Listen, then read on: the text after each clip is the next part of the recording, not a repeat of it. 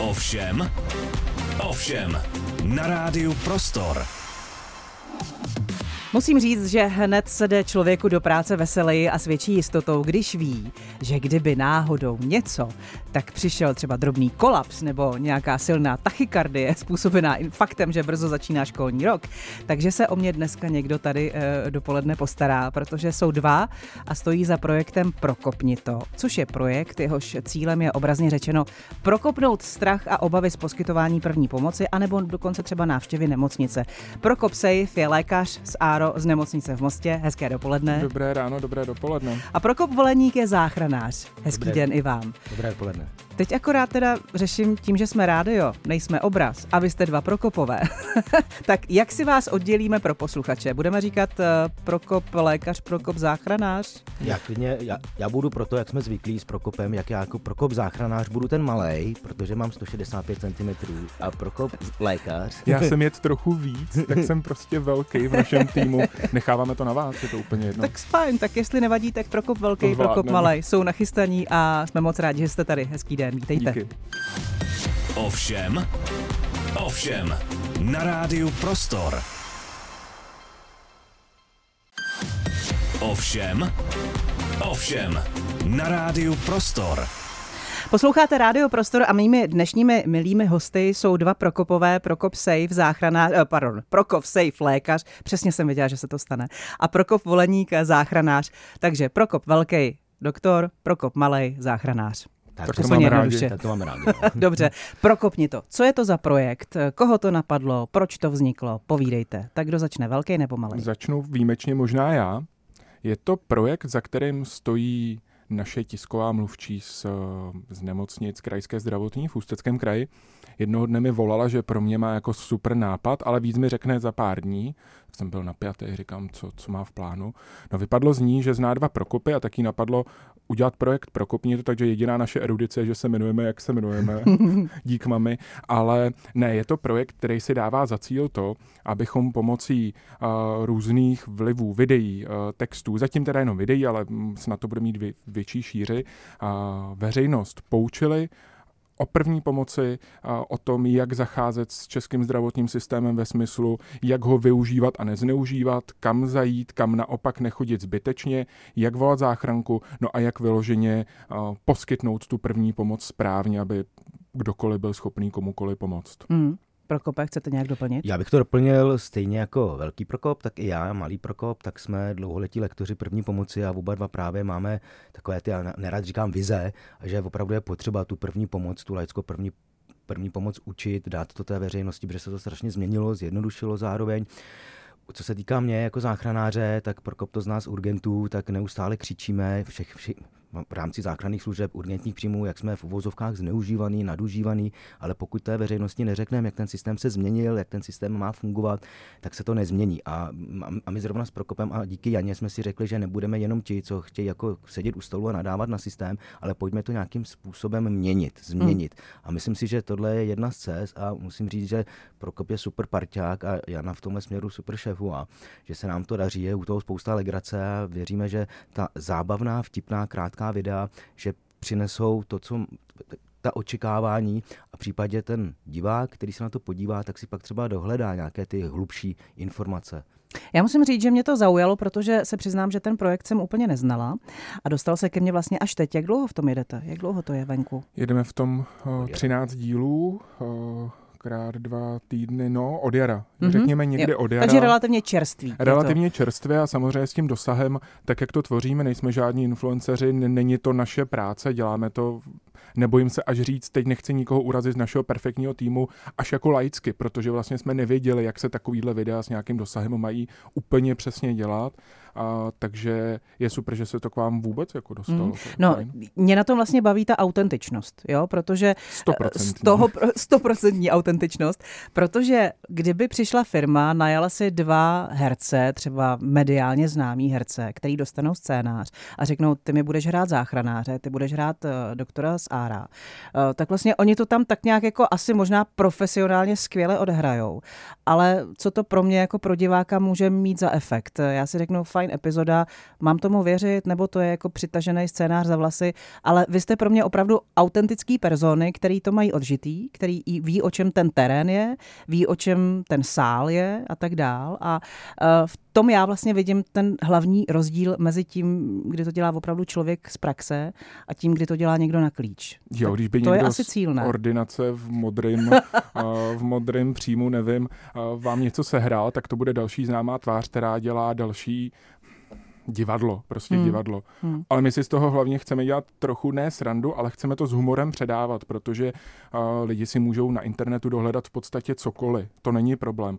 Ale aby jim to někdo dal tou formou, která bude snesitelná, zkousnutelná, přijatelná a bude tam to, že nás to baví a že chceme, že to s nimi myslíme jako vážně, jako dobře. Hmm. To mi přijde vlastně ta přidaná hodnota toho projektu. Tak vlastně my jsme do toho projektu šli s tím, že nechceme veřejnosti nadávat, že prostě volají, když nemá, že volají kvůli blbostem, nebo chodí že, kvůli blbostem. nebo že chodí hmm. na ty hmm. příjmy kvůli blbostem, ale pojďme jim nějakou formou, zábavnou formou vysvětlit, hele, takhle to je správně a tohle to zvládneš sama nebo sám a chápeme, že kolikrát ten člověk neví, co by mohl zvládnout sám, jak si má pomoct nebo co má udělat správně a proto si myslím, že jsme tady my dva, hmm. Kteří to máme opravdu odžité, jak jste říkala. Zažili jsme spoustu věcí ve výjezdech a Prokop i na urgentech a na sále, i na záchrance jezdí taky. Hmm. Takže jako parťáci si myslím, že to máme zmáknutý, ten terén, jak jste říkala, a že to právě je to gro, který my můžeme přenést právě do toho projektu, protože si nevymýšlíme nic, co bychom nezažili. Jsou to vlastně věci, které jsme zažili, které jsme si zkusili a které opravdu nějakým způsobem chceme předávat dál. A zároveň víme, jak je to tenký let, protože nejsme žádní arbitři pravdy, co a jak. Těch situací je milion. Prostě lidi se dostávají do různých životních situací, které v tu chvíli jsou pro ně různě závažné. A my nechceme být ti, kdo řeknou, nikdy nevolejte, nikdy nechoďte na emergency, nikdy nic nedělejte, protože nás to v vodovkách otravuje. Uh, tam je ten let velmi tenký. Nechceme se jednou dostat do toho, aby někdo řekl, ale Prokopové nám říkal, aby jsme nechodili na urgent. To v žádném případě. Ale zároveň z toho projektu musí být jasný, že každý z nás je tvůrcem nějaký svojí, um, jak to říct, svýho zdraví. zdraví a musíme za svoje uh, skutky a za svoje činy v tom zdravotnictví, za kterými mluvíme, přijmout ale nějakou zodpovědnost. Ano. Musím vědět, proč do té nemocnice jdu, co tam vlastně mám v plánu v půl třetí v sobotu ráno dělat se svým 14 dní trvajícím problémem. Hmm. A my to těm lidem chceme vlastně ukázat, hele, takhle to není úplně OK pojďme to zkusit udělat příště jinak, cestou jinak, nějak prostě líp. Hmm. Uh, Prokopně to je teda na YouTube nebo na jakých kanálech? To vlastně jsme na sociálních sítích ve smyslu Facebooku, ano. jsme na YouTube a, a na webových stránkách. A na webových stránkách naší uh, mojí nemocnice, s kterou si naší. troufnu říct, mm-hmm. že záchranná služba Ústeckého kraje má výborný vztahy, že krajská já by, zdravotní Já bych řekl, že ty vztahy, které máme jako zdravotnická záchranná služba Ústeckého kraje s krajskou zdravotní jako největším poskytovatelem vlastně akutní péče, lůžkové péče na území Ústeckého kraje, která združuje krajská zdravotní vlastně několik nemocnic, vlastně hodně nemocnic, tak si myslím, že je to až jako raritní, jak vlastně jsme propojení, jak spousta z nás pracuje tam i tam, jo, a vlastně i ty zkušenosti a tohle si můžeme takhle navzájem předávat a zároveň je to dobře pro ty pacienty všechny. Jo, že vlastně dokážeme toho pacienta, jak já kolikrát říkám, dostat do té správné nemocnice ve správný čas. Hmm. No a hlavně za mě teda je dobře, že i něco takového, takový obsah vlastně vzniká na sociální sítě a na internet obecně, protože asi všichni víme, nebo my tři se shodneme na tom, že občas ten obsah na sociálních sítích je velmi plitký, neužitečný a byť je vlastně zdraví pro nás všechny opravdu to nejcennější, co máme a až ve chvíli, kdy to začne haprovat, tak si uvědomíme, že aha, pozor, tak bychom mohli se dostat do nějakého problému. A vlastně v tom veřejném prostoru se o tom mluví tak jako hezky školeně, ale tou populární formou se to k nám vlastně úplně moc nedostává. No, asi je to tak, že jo, protože lidi na sociální sítě nechodí s tím, že by se chtěli stát docenty v poskytování první pomoci. Chodí tam, protože se chtějí zabavit. Dělám to, že asi všichni scrollujeme ty Instagramy a tak. A o to víc potom asi stojí za to ocenit jakýkoliv podobný projekt a těch projektů je celá řada, ale vychází to potom z těch bublin, co se k vám dostane. Jaký obsah je pro ten váš, pro tu vaší zeď tom algoritmu zajímavý, koho vám to v úvozovkách nabídne. Um, náš kolega, nebo troufnu si říct kolega, doufám, že ho neurazíme, Marek Dvořák uh, z z Králové Hradecka, z Pardubicka, který dělá úžasné věci. V Bledě modrém dělá parádní videokurs a jde o to, ke komu se dostane hmm. a Zrovna tak my máme to trošku jinak zaměřený, ale taky je to o tom, ke komu se dostaneme a doufáme, že ta hm, základna divácká se nám rozšiřuje. Doufám, doufám. Já v to věřím, podle toho, kolik máme slednutí, tak si myslím, že se držíme v průměru ten každý díl zhruba kolem 7 tisíc. Mm-hmm. 7 tisíc slednutí, což si nemyslím, že je úplně málo. Mm-hmm. Zároveň eh, já věřím v to, že ano, já jsem ta generace, která první pomoc ještě měla ve škole. Po nás už ty generace to neměly. Eh, přede mnou byly také generace, které sice měly první pomoc, ale ta se učila jinak. Strašně se to změnilo, zjednodušilo a eh, ono pak třeba při dopravní nehodě, když se opravdu něco stane, je tam někdo vážně zraněný, tak si myslím, že dneska ten mladý člověk, a pojďme si říct opravdu natvrdo, reálně, dneska ty puberčáci, co vylezou ze základky, z té devítky, tak jim je 15 a chtějí být dospěláky a já si myslím, že 15-letý kluk kluk, 15-letá holka by dokázala, měla by dokázat zvládnout celé to spektrum té laické první pomoci, protože zároveň i třeba Evropské resuscitační rady, tak třeba 16. říjen je Evropský den záchrany života a máme z těch zdrojů, opravdu z těch potvrzených tvrdých medicínských dát, že tak, tak víme, že zhruba i ty děti od těch 12 let už umí resuscitovat, dokážou zmáčknout ten hrudník, sehnat dospěláka. A to si myslím, že je strašně důležité tohle předat. Protože v případě, že začneme tohleto nějakým způsobem předávat těm generacím, které přijdou po nás, tak je šance, že až se hmm. nám třem někde, nedej bože, udělá za několik desítek let blbě na ulici, tak tam bude někdo z těch mladých a bude vědět, co má dělat hmm. a zachrání nám po případě život. Na mě včera vyskočil hrozně rostomilý příspěvek, jak osmiletý chlapeček si všimnul paní, která leží na ulici, řekl to svojí mamince a maminka mohla jít pomoct. Ten chlapeček udělal mnohem lepší skutek, než eh, spousta lidí s volebním právem a s občankou. To je neuvěřitelný. No. V osmi letech eh, je, chvála je skvělej a doufám, že si to bude pamatovat a bude bude celý život dělat hezký, dobrý věci. Je to super. Hmm. Vy jste tady naťukli to, že dřív se to dělalo, dneska už se to nedělá. Moje osobní zkušenost. Jsem ročník 77, můžu to říct a nestydím se za to. Když mi bylo nějakých 12-13, tak jsme na základní škole měli kroužek mladého zdravotníka.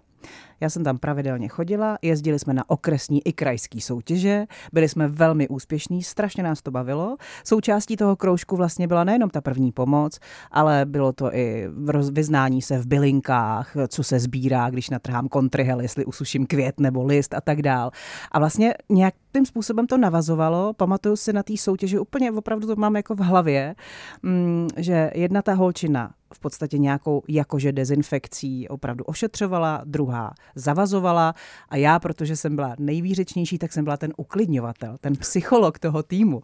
Takže ve 12 letech jsem seděla nad klukem, který měl někde z, modur, z moduritu udělanou ránu na koleni nebo na ruce a vlastně tam probíhalo takový to, neboj se, bude to dobrý, kde jsi byl na prázdninách. Jo? A do dneška si to pamatuju. Hmm. A za mě vlastně jediný velký mínus na tom všem bylo, že člověk u toho musel mít na sobě ten pionýrský kroj. No. Kam se tohle podělo? Proč, proč už ten to není? Ten pionýrský kroj? Nebo... já, bych, já bych přeskočil ten, ten nebudeme. Já, já, bych přeskočil ty červené trenírky s bílým tílkem a modré trenírky s bílým, s bílým tričkem, co jsme, co jsme byli takhle rozlišený.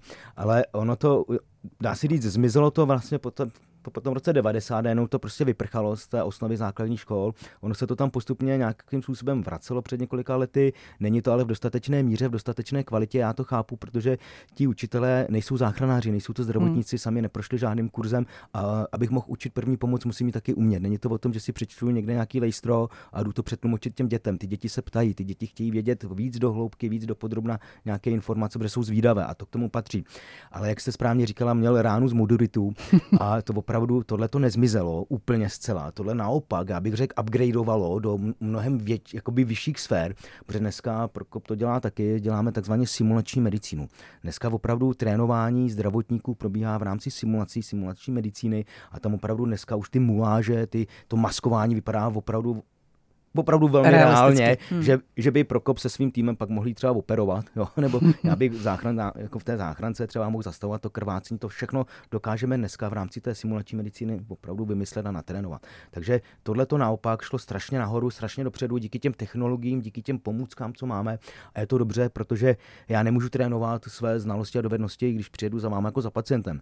Hmm. Potřebujeme ty znalosti a dovednosti, které se neustále mění, upgradeují v té medicíně, tak trénujeme na, na něčem, co je velmi sofistikované lidskému tělu. A zaplať pámu, že tyhle figuríny, ty extrémně drahé figuríny máme a můžeme na nich trénovat. Hmm. A z toho potom těží i lajci, ne v tom, že samozřejmě přijíždí ten profík mnohem líp připravený, to je samozřejmost, ale těží z toho lajci i v tom slova smyslu, že pokud se jako like rozhodnete navštívit kvalitní kurz první pomoci, což vřele doporučujeme, protože žádný video, teď si možná trošičku, uh, jak se to říká? Podřezáváte jako, Ano, to je ten slušný výraz, podřezávám si vlastní větev, uh, tak uh, všichni víme, že nejlepší uh, výuka, a t- vy jste toho zářným příkladem, je tím zážitkem. Pokud já zažiju nějakou situaci, tak ta paměťová stopa, která se mi vyrobí, je mnohem díl vybavitelná, kvalitněji vybavitelná, než pokud si to jenom přečtu nebo se podívám na sebe lepší video um, a dobrý kurz první pomoci se pozná podle toho, že je praktický, že je simulační, že se dělá rukama a doopravdy si z toho odnesete nějaký zážitek. Je to zážitkový kurz, v podstatě simulační medicína je zážitková medicína. Škola hrou, Komenský, to tady dávno všechno je a my na to dneska máme ty materiály, hmm. elektroniku, aplikace, všechno možný, ale ten zážitek, ta paměťová stopa toho, já jsem viděl, slyšel a dělal rukama, to je ten nepřekonatelný. Hmm. O první pomoci, o urgentním příjmu a o dalších věcech, které jsou spojené s naším eh, dnešním tématem z eh, Prokopy si budeme povídat už za chvíli. Ovšem, ovšem, na rádiu Prostor. Prokop Safe a Prokop Voleník, lékař a záchranář, kteří stojí za projektem Prokopnito, který si už teď můžete klidně dohledat, anebo raději až po tom rozhovoru, protože by vás to zbytečně rozptilovalo a to by byla velká škoda. Eh, pojďme naťuknout rovnou první pomoc. Každý občan České republiky má ze zákona poskyt, eh, povinnost poskytnout první pomoc. Eh, už jsme to tady zmínili, že není moc lidí, kteří si na to na první dobrou troufnout bez toho, aby si to někde vyzkoušeli. Tak kde si to můžeme vyzkoušet? Kde si to můžeme všechno v sobě probudit? Eh, existuje nějaká databáze kurzů první pomoci? Databáze neexistuje. Existují zkrátka dobré a potom ty méně, méně dobré, dobré kurzy. A asi bych se řídil recenzemi, co mi kdo poradí. A není asi úplně OK jmenovat, že jo, to by, to by asi nebylo fajn. Klidně si řekněme. Můžeme? No? No jasně. No tak to budu Ať strašně rád. A, doporučuji dvě organizace a, s Drsem a Prpom. Mm-hmm. Když si diváci najdou tyhle ty dvě organizace, a, krásný webové stránky, sociální sítě a uvidí jejich náplň nebo náplň jejich kurzů, tak takový kurz mají hledat mají hledat výuku první pomoci, která je převážně praktická, kde se dělá rukama, kde je ta zážitková medicína. A mluvili jsme o tom teď během písničky, že je to ta uh, velkolepě řečeno simulační medicína, ale ona to ve skutečnosti prostě zážitek. Je tam vytváření paměťové stopy uh, na základě toho, že jsem to nejenom slyšel, četl, viděl, ale hlavně jsem to dělal. Takže třeba tyhle ty dvě. A nebo si najít někoho, kdo je ochotný pro mě ten kurz v úzovkách vyrobit a přesto je tady zase třeba Prokop, který v rámci svojí práce se něčemu takovému věnuje. Tak my máme na záchrance přímo jako záchranná služba Ústeckého kraje, tak my máme na starosti preventivně výchovnou činnost, takže jezdíme za dětmi do školek, do škol, na střední školy děláme takové ty v úvozovkách brané dny pro ty, pro ty školy, kde si to ty děcka můžou vyzkoušet. Mm-hmm. Na druhou stranu pro posluchače v případě, že by opravdu pátrali po nějakém dobrém kurzu, tak znám spoustu kolegů napříč republikou, kteří jsou jsou profesionální zdravotničtí záchranáři a mají třeba nějaké taky takové ty eh, zájmové skupiny, zájmová uskupení, kde provádí tyhle tu školení, ale opravdu doporučujeme, aby to byl opravdu profesionální zdravotnický záchranář, profesionální zdravotník s nějakou zkušeností už a opravdu si vyhledali ty recenze, zeptali se, jak to dělalo, jak to vypadalo, jaký to byl zážitek, co nám to, co to tomu posluchači vlastně přineslo. Hmm. Protože co si budeme povídat, já jsem to taky už v jednom rozhovoru někde na kous, je spousta jakoby spolků, amatérských spolků, které si hrajou na záchranáře a kazí nám to reputaci, nám jako profesionálním záchranářům a učí ve spoustě věcech pořád stále nesmysly, protože moc si neumí najít a neumí si šáhnout tam pro ty informace, kam si šáneme my jako profesionálové. A to si myslím, že může být velmi nebezpečné pro toho lajka. Hmm. A když budeme konkrétní, nesmysly. Uh, jsou asi věci, které se v té první pomoci vyvíjely časem. Hmm. Uh, když řeknu konkrétní příklad, teče mi krev z nosu, nebo Jasně. někomu bude týct krev z nosu, tak tenkrát se to dělalo tak, že se prostě zaklonila hlava a dneska se má předklonit. Já, já si nejsem jistý, jestli je to dneska. Jako ta krev teče pořád stejně. Gravitace tady funguje jakoby furt stejně a ta krev teče furt do stejných otvorů nebo ze stejných otvorů. Tam žádný rozdíl není. Nikdo mi nikdy nevysvětlil, proč se před lety hlava zakláněla. No. Ještě když mě tekla jako dítěti krev z nosu, tak někdo ve škole, moje třídní učitelka, strašně hodná paní, ale zakláněla mi hlavu. Mm, už tehdy jsem nechápal, proč bych tu krev měl jako polikat, polikat. proč mi by mělo být blbě. A do toho teda vstupuje uh, doopravdy oral o, obor a ti jasně řeknou, hele, ale ta krev má vytýkat ven, máte to krvácení zastavit rukou, zmáčknout si nos, dá se zachladit a přívod e, krve do hlavy, ať už na čele nebo na krku a chvilku počkat. Tečka. To je strašně jednoduchý. Já vůbec nevím, kde se v historii dějin do toho uh, stáhly ty, ty omylin, tady, tady ta lidová hmm. slovesnost. Hmm. No. Hmm. Možná to byla nějaká zkouška, někdo si řekl, je, tak to budeme dělat jinak, no, budeme inovátoři. to asi vypadá líp, protože ta protože krev, ta neteče, krev neteče ven, ven. Jo, je, to, je to super nic Já si myslím, že tenkrát se to právě zaklánělo z toho důvodu, že vlastně ta krev nevytékala ven a nedělalo to ten bordel. Asi že jo? Jo, a že jo. spousta lidí dneska, když vidí pohled na krev, teď stříkající nebo sprutka vytékající krev, tak někteří lidé prostě při tomto pohledu můžou skolabovat, je jim, je, je mi nevolno, prostě udělá se jim špatně. Nebo myslím na to, aby nebyl špinavý koberec. Tak, jo, ano, ještě, prostě ještě, že jo, ten peršán, že jo. Přikrýváme, zakrýváme, děláme, že není a tak. Asi Nebo se to stane ve, ve škole, že jo, ve třídě, tak aby jasný, nebyla nějaká jasný, hysterie, aby, hysterie, aby kolegyně, polovina dětí ano, neutekla přesně, ze školy, přesně. protože už tam nikdy nepůjde, protože tam stříká krev. Já se jo. domnívám, že v té eh, medicíně a i v té naší urgentní medicíně, tak jsme se v některých věcech a v některých krocích a algoritmech, tak jsme se vrátili, já říkám, k prapůvodu všeho. Jo, ke gravitaci, jo, při vypuzování cizího tělesa třeba z dýchacích cest u malých dětí. Hmm. Jo, vrátili jsme se vlastně třeba po porodu, že, že rodíme v terénu, když se nám to stane, tak jsme, tak už já si vzpomínám, že, nebo já si nevzpomínám, ale z vyprávění vím, že maminka vyprávěla, že jsme se narodili, tak mě drželi za, za nožičky, poplácali mě po zadku, hmm. že jo. jo. rozbrečel jsem se dobrý, to je přesně to, co chceme slyšet. Kdo křičí, ten dejchá, kdo dejchá, mu funguje srdce, takže je živej. Jo.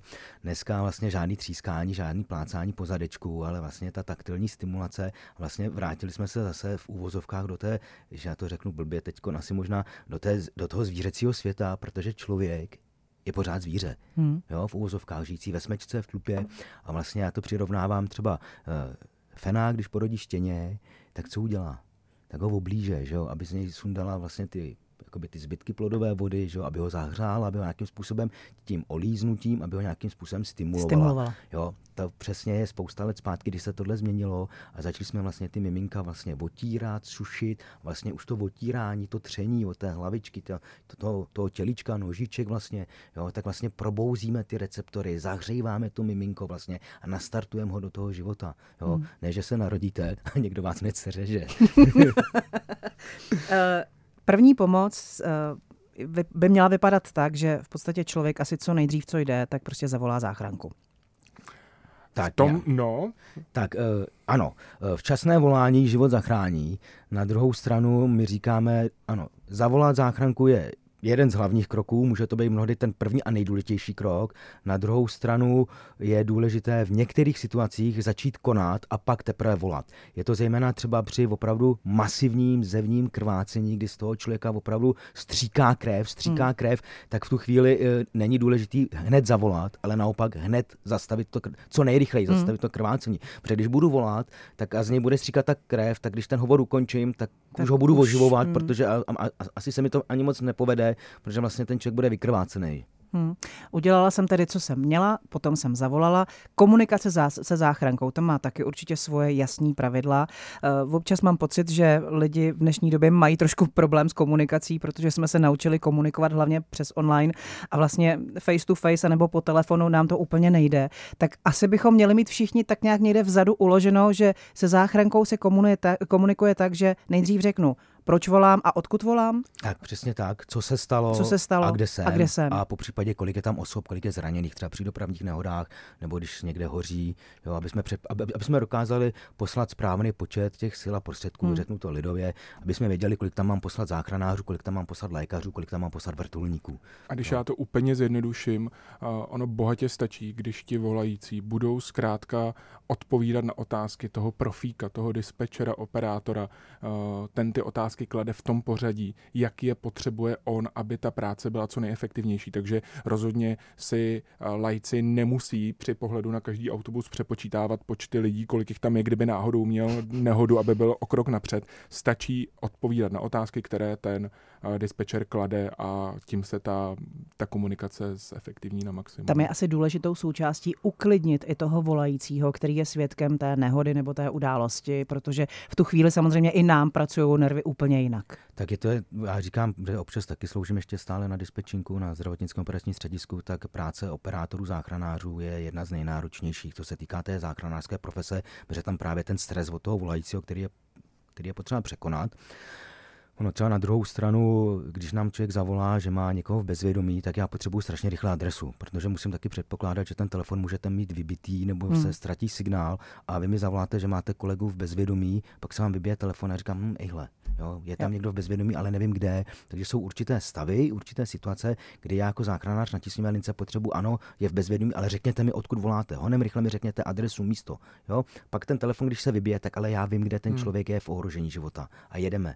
Jo? Hmm. Na druhou stranu, když mi budete volat, že vás bolí břicho, že to máte týden, jo, tak, se, tak, tak, tak zjistím, jak to bolí, kde to bolí, s čím se léčíte, jo, jestli jste si vzala nějaké léky, v případě, že to opravdu nebude tak urgentní stav, že bychom museli vědět jako záchranáři, tak vám doporučím nějakou běžnou domácí medicament, nějakou léčbu, když to mm. řeknu česky, anebo pak se zeptám, kde bydlíte, kde vás najdeme a pošlu vám tam sanitku na pomoc. Což je takový oslý můstek na to, co jsem vlastně možná chtěl ještě zmínit, že to volání záchranky při poskytování první pomoci vlastně není vždycky nezbytně nutný. První pomoc je třeba zalepení odřeného kolene dítěti a všichni jako cítíme, že tam není nutný volat záchranku. Je to zastavení toho krvácení z nosu, není nutný kvůli tomu volat záchranku, ale když už jí volám, tak se taky může stát, že mi poskytnou dobrou radu. To mm-hmm. bohatě stačí. Oni mi poradí, co mám dělat a tož velký žlutý houkací auto vůbec nemusí dorazit. Mm. Zvládneme to nějakým způsobem spolu po telefonu s dobrou radou, hotovo vystaráno. A nemusí mít potom výčitky, že jsem někoho tam na druhé straně ob,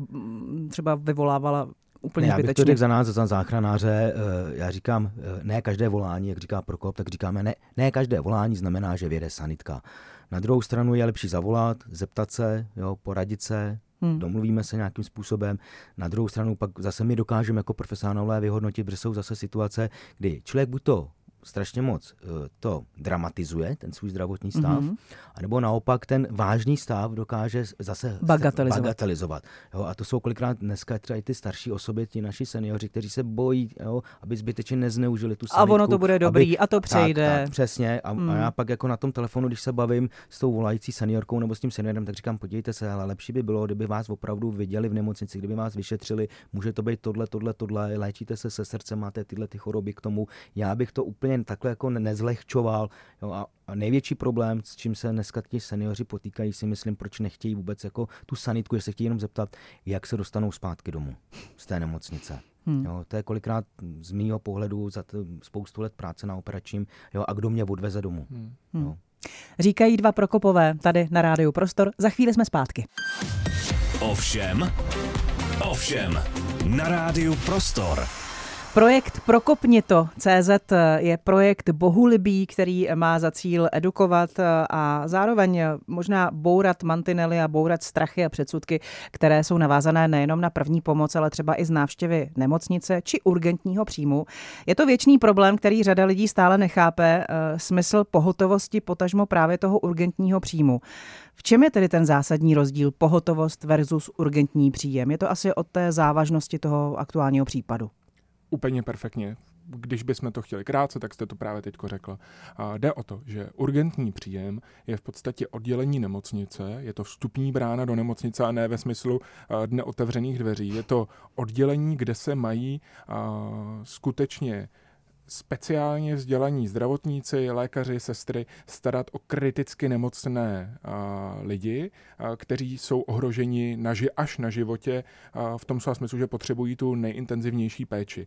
Uh, dopravní nehody, stavy po resuscitaci, masivní krvácení, zkrátka věci, které nás, dýchací problémy, věci, které nás ohrožují na životě nebo by nám mohly poškodit zdraví. Urgentní příjem nemá sloužit jako teplá hala s kávovarem, kam člověk přijde přijde se svým 14 dní trvajícím problémem a bude se dožadovat okamžitého ošetření. To prostě nejde, takhle to nefunguje. Hmm. Od toho může být ta pohotovost a pohotovost si zase uh, lidi můžou představit jako lékaře, který sedí uh, mimo ordinační dobu praktických lékařů někde v nějaké ambulanci, v nějaké ordinaci a tam poskytuje více méně péči všo, praktického všeobecného lékaře, to znamená, přijdu tam s mým buď chronickým nebo akutním, ne tak závažným problémem. On mě vyšetří, může mi napsat léky, může mě poslat domů s dobrou radou, ale budu u něj čekat. Je to v podstatě náhrada praktického lékaře.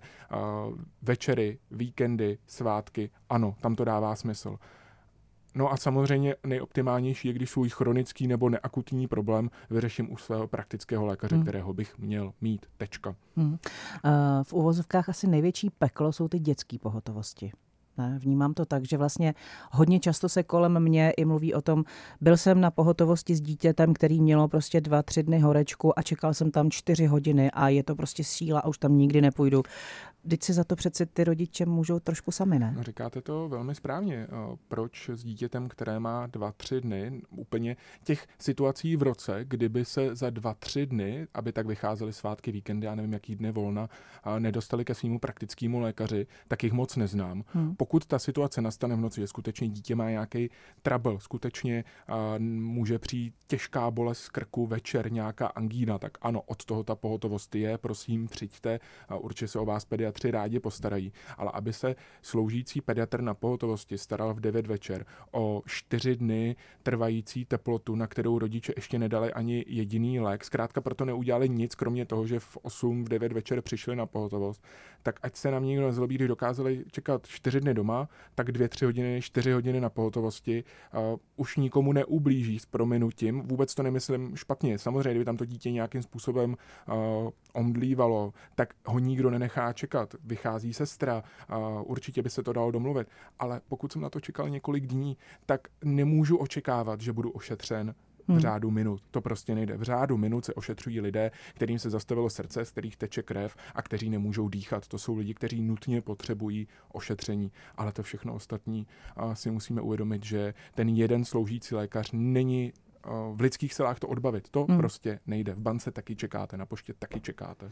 Pak jsou tady takový ty úrazy, hmm. který asi akutní péči vyžadují. Já osobně jsem s chodou okolností o prázdninách e, vyhledala dětskou pohotovost s dcerou a vlastně byla jsem přímo účastníkem, kdy záchranka dovezla chlapečka, kterýmu se něco stalo na fotbale, takže asi nějaká fraktura končetiny a tak dál. A vlastně i ten chlapeček, který ho dovezla záchranka, na té pohotovosti dvě hodiny ležel na lůžku.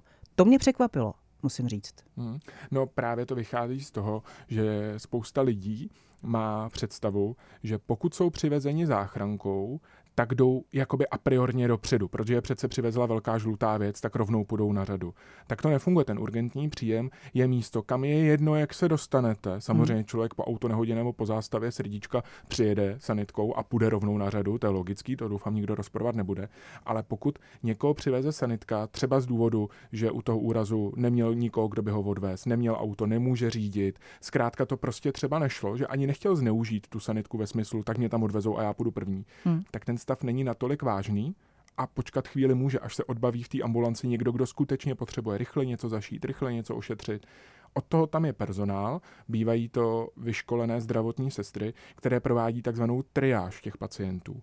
Pacient, který je bez, bezprostředně ohrožen na životě, dostává tu nejvýznamnější prioritu a je ošetřen v řádu minut okamžitě. Přichází lékař, okamžitě se stará.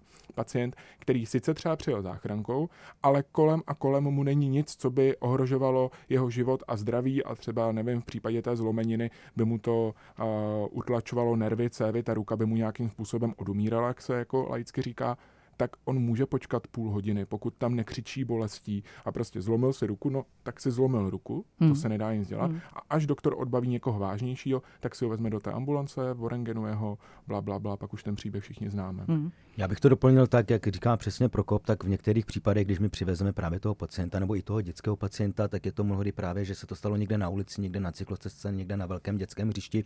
Teď je tam ta maminka sama bez auta, protože tam přijeli třeba autobusem, trolejbusem, nikdo po nich nechce, aby s tím zlámaným kotníkem, s tím dítětem, jo, opravdu přes celý město do nemocnice, dobře, tak zavolali, ale také právě potřeba pochopit, a to je i, i u dospělého zraněného, že my, když ho přivezeme, tak je potřeba udělat nejdřív nějaké to, to zobrazovací vyšetření, přesně jak říká velký prokop, jo, udělat rengen, protože bez toho rengenu ten doktor dobře koukne na tu nohu a to vidím i já, ta je zlomená. Jo, ale my potřebujeme vědět, a ty traumatologové zejména potřebují vědět, jak je zlomená hmm. a kde přesně je hmm. zlomená, kde jsou ty lomné úhly a jak by se to dalo, jestli to bude konzervativně, nebo se to musí operovat. A to zkrátka všechno chvilku trvá, než se stanou ty věci, než se k tomu dostane ten personál, tak to chvíli trvá, protože ten člověk skutečně hmm. na to ne, neskoná. Uh, co vás konkrétně v těch vašich oborech, vašich činností na nás, na pacientech štve? Záchranář, Prokop. Tak. Tak, teď se do toho pustíme. To Malej Prokop. Otázka. Tak, hele, tak, Pojďme si nastavit tak, a vyložit karty na stůl. Co nás vš, jako vš, všeobecně, já to řeknu spíš z mého pohledu, tak jak to vnímám já, tak eh, spousta nebo někteří pacienti eh, se dožadují péče na takové úrovni, kterou v tu chvíli nepotřebují. To jak říkal Prokop. Pak jsou to pacienti, kteří své stavy záměrně dramatizují, aby se opravdu docílilo toho, že pro ně ta sanitka přijede. Zažil jsem pár, tak, nebo pár, několik tak, desítek takových výjezdů, že jsme opravdu přijeli, že to bylo nahlášení, že to vypadalo pomalu jako infarkt. Já říkám, a vás bolí na hrudi, ne, mě bolí břicho. Říkám, ale tady mám nahlášení, že vás bolí srdce, že, že nemůžete dýchat. No to mi řekli, že když řeknu, tak přijedete s doktorem, budete tu hned. Jo, tak, tak, si říkám, tak tohle prostě je ten průšvih, hmm. že já pak budu chybět u toho dusícího se dítěte s laryngitidou. Jasně. Jo, a to, to musí pochopit ta veřejnost, tohleto. Jo. Pak jsou to pacienti, kteří opravdu uh, se dožadují nebo respektive kritizují naší práci jako naší péči, protože si myslí, že nedostali to, co by chtěli, protože v televizi to vypadalo jinak v tom seriálu, hmm. anebo na Google to psali jinak a co se týká Google, tak opravdu já vím, co mi je, protože jsem si to našel na Google a teď jsou opravdu naštvaní z toho, že uh, jsme jim nedali tyhle ty léky, že, že, že se mu nepotvrdil jeho diagnózu. A že jim není tolik, a, a, co tam psali, tak, že jo? A, a že opravdu ten zdravotní stav není, že, že, že, že má umřít, jo, protože já říkám, že na Google pomalu všechno končí rakovinou, což je taky nesmysl. A já říkám i, co se týká těch pacientů, kteří volají na tísňovou linku, my chápeme ten stres, ale opravdu na té tísňové lince křičet na nás, nadávat nám, opravdu, ale prostě nám nadávat, opravdu, to jsou kolikrát slovíčka, která by musela být vypípána, hmm. jo, jak se dožadují té sanitky, my chápeme ten stres, když jde i o malé děti, tak ale tím se ten systém, že ta sanitka věde rychleji, opravdu neurychlí. My potřebujeme opravdu vědět, co se stalo, kde se to stalo. Jo, a když na mě budete křičet, že jsem eh, když to řeknu, urogenitální systém pohlaví mužského, kolegyně ženského, do toho další jiné přezdívky a nadávky v češtině, v angličtině, tak s tím neurychlím já výjezd té sanitky, protože pořád potřebuji vědět, co se stalo. Hmm. Hmm. Co velký prokop? A teď nad tím přemýšlím, že nejsem arbitr ničího života. A naopak si myslím, že lidi by si měli dělat, co chtějí. Ale pokud se mě ptáte na to, co mě nejvíc štve na, na mých pacientech v nemocnici, konkrétně třeba na mých pacientech na, na intenzivní péči, mě asi nejvíc eh, mrzí a štve, že spoustu stavů si pacienti přivodí svým nezodpovědným dlouholetým chováním. Ani tak nejde o úrazy, kdy se prostě něco stane. To, to je, miluju sporty, to jsem všechno ochotný je, to je vlastně OK. Nechápu, uh, typický příklad, 40 let kouřím 20 cigaret, plíce mám úplně na hadry a já i moje rodina se strašně diví, proč se mi blbě dejchá, proč eh, jsem v riziku toho, že když eh, se to ještě trochu zhorší, skončím na áru a bude za mě dýchat přístroj a potom třeba taky umřu, protože hmm. není normální kouřit 20 cigaret denně. Ono dokonce není normální kouřit jako vůbec, aby mm. to si musíme nalejt, že v naší republice se jako kouření a chlast berou jako úplně běžné věci, to patří ke kultuře a kdo to, kdo to nabourává, tak tento tady jako My to rád. údajně máme v genech totiž. Jo, jo, ježíš, tak to je skvělý, to si to pamatuju, to máme v genech, tak jsem pišnej, že to, to mám pocit, ale že jsme se neučili. Eh, já si taky myslím, že úplně to tak uh, nikde nezmínili. No, takže mě vadí ta nezodpovědnost, že lidi si 40 let systematicky ničí zdraví, a pak chtějí zázraky. Pak hmm. chtějí, aby ty plíce fungovaly za dvě hmm. tablety antibiotika, všechno bylo OK. Jsme, pardon, Prokop Malé já bych to doplnil, teď řekl ještě velký Prokop, řekl ty antibiotika, to je další věc, to nadbytečné užívání antibiotik. Opravdu zažíváme na té tísňové lince, že volají pacienti, že mají pořád horečku, že mě pořád stejně blbě, byli ráno u doktora, vzali si, nebo včera byli u doktora, druhý den nebo první den užívají ty antibiotika a on se nekoná zázrak, on hmm. rychle pro mě přijeďte. Takže já si myslím, že je taky důležité, aby ten praktický lékař, já nemůžu házet všechny do stejného pytle, jestli tam ta komunikace je tak, jak má být, aby těm pacientům vysvětlil, hele, ty antibiotika zaberou za tři, za čtyři dny, možná až Jasně. za týden, a hlavně dojezte je celý, než že se hmm. vám za tři, za čtyři dny udělá dobře, vy to vezmete a přestanou to brát, protože už je mi fajn. Oni si no. to schovají totiž do šuplíčku a pak to vytáhnou ještě sami, že jo? Napak. napak. Kde?